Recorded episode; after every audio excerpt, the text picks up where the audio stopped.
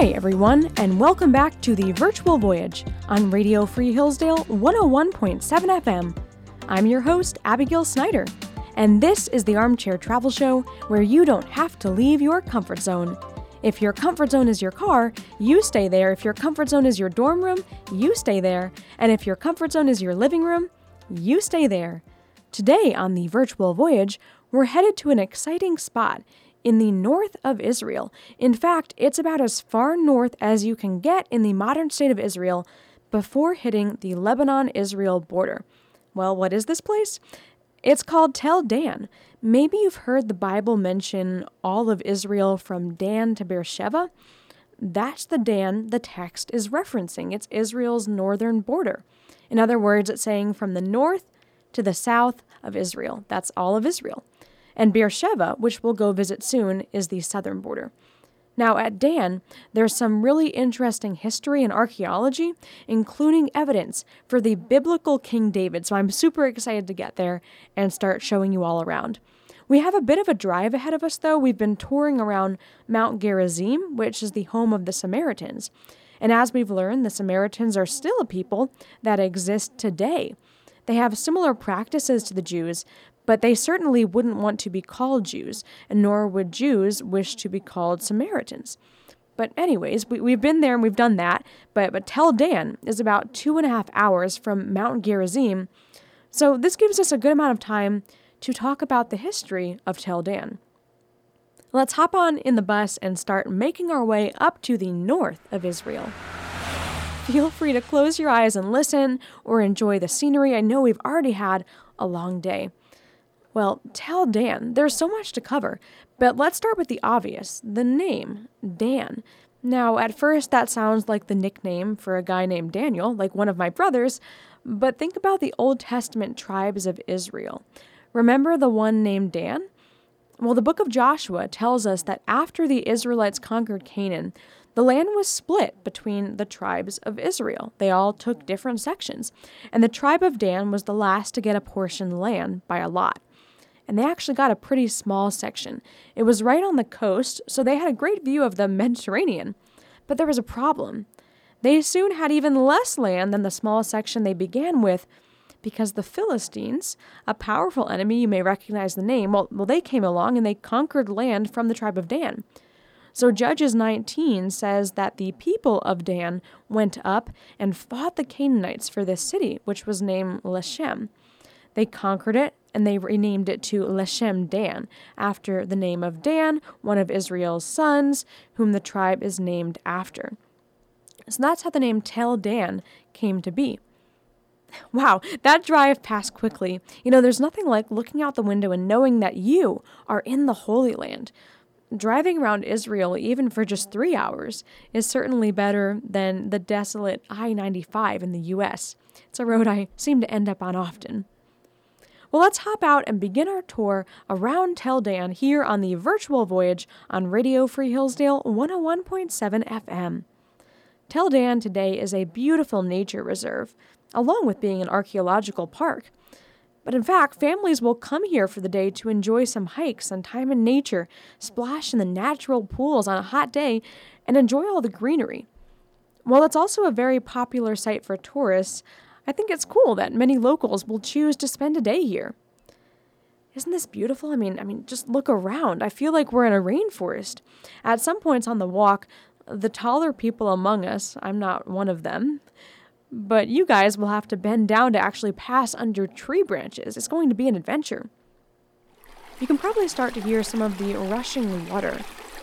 And that water was once snow on top of Israel's highest mountain, Mount Hermon, which we'll see when we get to our first stop. We're certainly not going to hike up it, but we will be able to see it in the distance.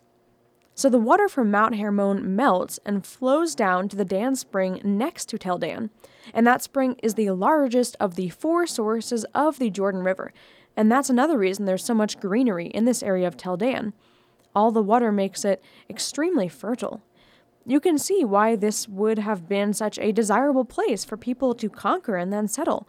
One of the main things needed in any ancient settlement was a water source. And as we look around, Tel Dan has more than enough of that. Oh, watch your step here. We have to cross over a stream, but they haven't built us a nice bridge like we've come across before. They are just stones that we have to step on to get across. And since we're still in a shady area, in this sort of rainforest, the sun can't help dry the stones. So the stones tend to get very wet and slippery as more and more people come into Tel Dan throughout the day. So please be careful. I've been here a number of times and have uh, seen some unfortunate accidents on these rocks. You know, there was that one time the brand new iPhone went into the water. That was a sad one to watch. Okay, nice. I love a safe water crossing. You, my virtual voyagers, are a good group. Well, now we're coming out into the sun again. Sorry, hats have to go back on. Maybe take a second to reapply some sunscreen. But wasn't that a beautiful walk? Come around here and, and take a seat. Unfortunately, there's no shade here. This is a spot that every tour guide hates to take groups to. Well, I should say that every tour guide knows it's a spot people need to see because it's so cool, but it can get painful if we stay too long just baking in the sun. Right in front of us is a brown structure covered by a canopy, and there's also an arch there, but it doesn't look all that exciting. I mean, sure, it looks old, but so does almost everything in Israel. But this, my friends, just happens to be a 4,000 year old mud brick gate that Abraham himself walked through. Yes, you heard that right. Abraham, the father of the Jewish people, walked right through that gate that you're standing in front of now. And if that isn't good enough, the arch you see as part of the mud brick structure is the oldest arch in the world. I'm getting really excited because well, this spot is the literal jackpot. Now, we rarely find mud brick structures that survive from this time period because anytime it rains, mud brick dissolves. Well, we know the people who built this gate did a few things to mitigate such a problem. First, they would have put a layer of, of stone underneath the mud bricks so that the wall wouldn't dissolve from underneath when rain came or the ground was damp. We also know that they would have put plaster on the outside of the bricks to prevent the bricks dissolving. But the plaster certainly would have worn off eventually. So at this point, you should still be wondering why in the world is this gate still standing 4,000 years later? Well, the only real way to preserve mud brick is to bury it, and this gate was, in fact, buried thousands of years ago and only unearthed in more recent decades by archaeologists who have taken great care with it. And that's why there is that huge canopy over top of it to prevent any rain from getting on the gate. And of course, we can't get super close to it or go inside of it. We're kind of kept back here. So we just enjoy it from a few dozen meters back, and hopefully, this site will be open to the public for years to come. But it's always a risk to have mud brick exposed in the open like this, even with the canopy on top of it. So a day may come when this gate has to actually be buried again, when it has to go back under dirt just in order to preserve it. It would be sad, but it would also be the only way to truly save the gate. Something special from the biblical record also happened here at this gate. If you remember from the book of Genesis, Abraham left his homeland and went by faith to the land God was going to show him, the land of Israel. We also learn that Abraham's nephew, Lot, went with him to the new land. But both Abraham, or at this time he was still called Abram, Abraham and Lot had a ton of animals, and, and some of their herdsmen of the two flocks got mad at each other, so Abraham and Lot decided to separate. So Abraham lets Lot choose which part of the land he wants, and Lot chooses what he believes to be the best, most fertile part of the land, in, in kind of a selfish move, and then Abraham takes the other part, but God assures him it will be okay. Well, some time goes by and, and some wars happen. In case you haven't been able to tell, people were always at war during this time. And Lot, who's been living in Sodom at the time, is taken by an enemy of Sodom. Someone comes and tells Abraham of this, that his nephew has been captured. Let's take a second to read from Genesis 14 because we are standing in the place where this happened. Then one who had escaped that is, from being captured by the enemy of Sodom who took Lot, someone escaped there. Then the one who had escaped came and told Abram, the Hebrew, who was living by the oaks of Mamre, the Amorite, brother of Eshcol and Aner, these were allies of Abram. So, side note, Abraham already has some people on his side, and that's helpful in a time like this to have allies. When Abram heard that his kinsmen had been taken captive, he led forth his trained men, born in his house 318 of them, and went in pursuit as far as Dan. And to get into Dan, just as another note, Abraham would have gone through this exact gate. So cool. And he divided his forces against them by night, he and his servants, and defeated them and pursued them to Hobah, north of Damascus. Then he brought back all the possessions and also brought back his kinsman, Lot, with his possessions, and the woman and the people. Okay, that is wild to me. That story happened on the ground that our own feet are standing on right now. Abraham had to likely pass through this exact gate when trying to rescue Lot, and he was ultimately successful in that in that endeavor. And that's why this gate is often called Abraham's Gate. I'm so happy we got to see it.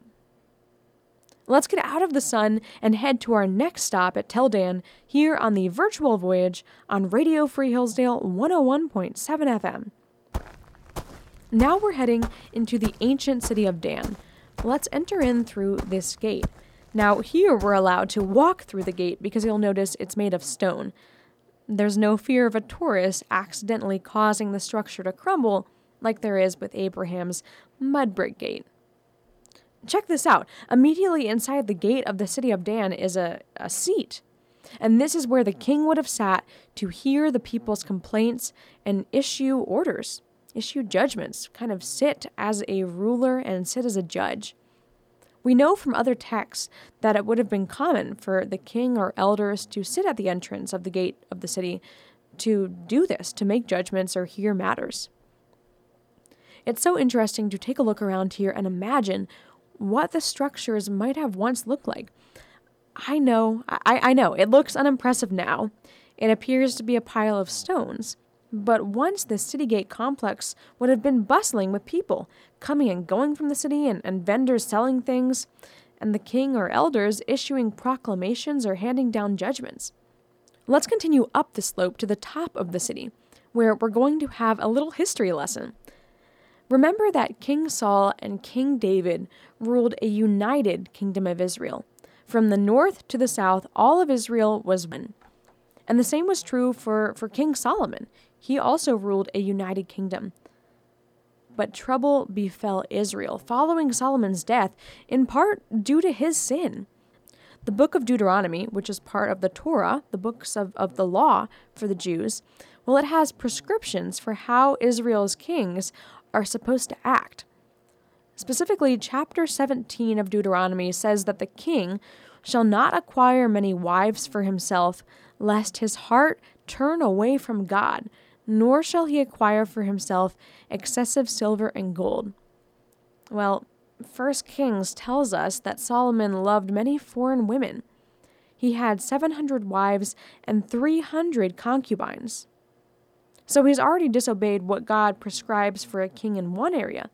But also note that he levied heavy taxes on the people. 1 Kings 10 says that he collected 666 talents of gold from the people each year. That is a ton of money for a small nation like Israel. So Solomon disobeyed the prescription also in Deuteronomy by acquiring excessive silver and gold that he should not have taken from the people and for his disobedience there had to be punishment. God speaks through the prophet Ahijah in 1 Kings 11 that the nation of Israel would be divided. No longer would the house of David rule all the tribes. No longer would there be a united kingdom of Israel. Jeroboam, a man not of the house of David, in fact, he's a servant of Solomon, is told that he would be given ten tribes of Israel to rule. But for the sake of David, who, when he was alive, kept God's commandments, God would not completely tear the kingdom from the line of David. David will always have a lamp before God in Jerusalem, the Bible says. So Rehoboam, Solomon's son, gets to keep Judah with the capital city of Jerusalem. Ultimately, this is also necessary for the coming of the Messiah. We know Jesus comes from the house and lineage of David, from the line of Judah. Take the prophecy of Jeremiah. The days are coming, declares the Lord, when I will raise up to David a righteous branch, a king who will reign wisely and do what is just and right in the land. Or even go back as far as Jacob's blessing on Judah before his death in Genesis 49 the scepter shall not depart from Judah. So, if God were to destroy the line of kings of the house of David, the prophecy couldn't come true. Although all the human kings of Israel, even David, a man after God's own heart, although they all failed in some way or another, God promised that the Messiah would be a king who would do what is right and just in the land of Israel, unlike the human kings. And that is exactly what Jesus came and did. He was the perfect man, the Son of God, and the sacrifice for the sins of man. Jesus died for the sins of David, Solomon, and Rehoboam just as much as he died for the sins of you and me. Although he was perfect, Jesus took the sin that we deserve to pay for with eternity in hell. He took that on him, and he promises eternal life to anyone who believes. Everything in the Bible masterfully connects, my friends, and that is one of the things I find great joy in as we are here in Israel, seeing the Bible come to life. But back to this split kingdom of Israel. Now there's the southern kingdom of Judah with the capital city of Jerusalem, and that's ruled by Rehoboam. And then there's the northern kingdom of Israel, ruled by Jeroboam. But all the Jews, even the ones living in Israel, the northern kingdom, would go to Jerusalem because that's where the temple was. They needed to go there on pilgrimages and to make sacrifices. But that also meant that the southern kingdom got a lot more revenue. I mean, think about it. When the people went to Jerusalem, they had to pay to stay somewhere, they had to buy food, and maybe they got souvenirs. So money was going into the southern kingdom, but not the northern one. Jeroboam, king of the northern kingdom, sees that there's a problem. He says in 1 Kings 12, Now the kingdom will turn back to the house of David. If this people go up to offer sacrifices in the temple of the Lord at Jerusalem, then the heart of this people will turn again to their Lord, to Rehoboam, king of Judah, and they will kill me and return to Rehoboam. So, out of fear of losing his kingdom, Jeroboam does exactly what God says not to do. God says that Jerusalem is the city where he has chosen to put his name. That's where the people are to go to sacrifice, even if they have to travel all the way from the north and Dan down to Jerusalem. There is one true temple where God dwells. But Jeroboam sins and leads the people into sin by building alternate temples in Bethel and Dan. Come over here and look as we are here at Tel Dan. I know right there you just see a pile of stones. But this is believed to be the location of Jeroboam's alternative place of worship to God. And just behind you is a pit. Look over there. It actually farther confirms this. Archaeologists have found a lot of animal bones from animals that would have been sacrificed here, and then their bones would have been dumped in that pit. But there's also something worse about this so called temple that Jeroboam builds. It's not just a place for worship to God, to the one true God. Worse, it's also to other gods. He brings out golden calves and tells the people to behold their gods who brought them up out of the land of Egypt. Plural, gods. That's really bad. So Jeroboam leads the people astray and leads them away from worshiping the one true God. And now, instead of the people going to God's one prescribed place for worship, the temple in Jerusalem, they're also running off to Bethel and Dan to worship not the one true God, but also gods. It's a disastrous mess, and it literally started here. You, virtual voyagers, are looking at the archaeological remains of Jeroboam's temple. From here on out, if you know the accounts in Kings and Chronicles, it's awful for Judah in the south and Israel in the north. Idol worship, bad kings, disobedience to God, and ultimately the northern kingdom was exiled by Assyrian kings, and the rest of the Jews from the southern kingdom also went into exile at the hands of the Babylonians who also destroyed the first temple, Solomon's temple. It was a sad ending. But of course, God's covenant with Israel, that promise he made, is an everlasting one. Even the awful kings, the people's disobedience, and their being sent into exile couldn't destroy it. God always keeps his promises. We even see it today with so many Jews returning to the land of Israel, their homeland. there's a lot of hope there. Well, there's a lot to see here at Tel Dan, but we're out of time for now, so we'll pick up right here next time. Thanks for listening to this week's episode of the Virtual Voyage, the Armchair Travel Show with me, Abigail, on Radio Free Hillsdale 101.7 FM. I hope you'll tune back in next time as we continue to explore Tel Dan and look at the only extra biblical evidence for King David from the Bible.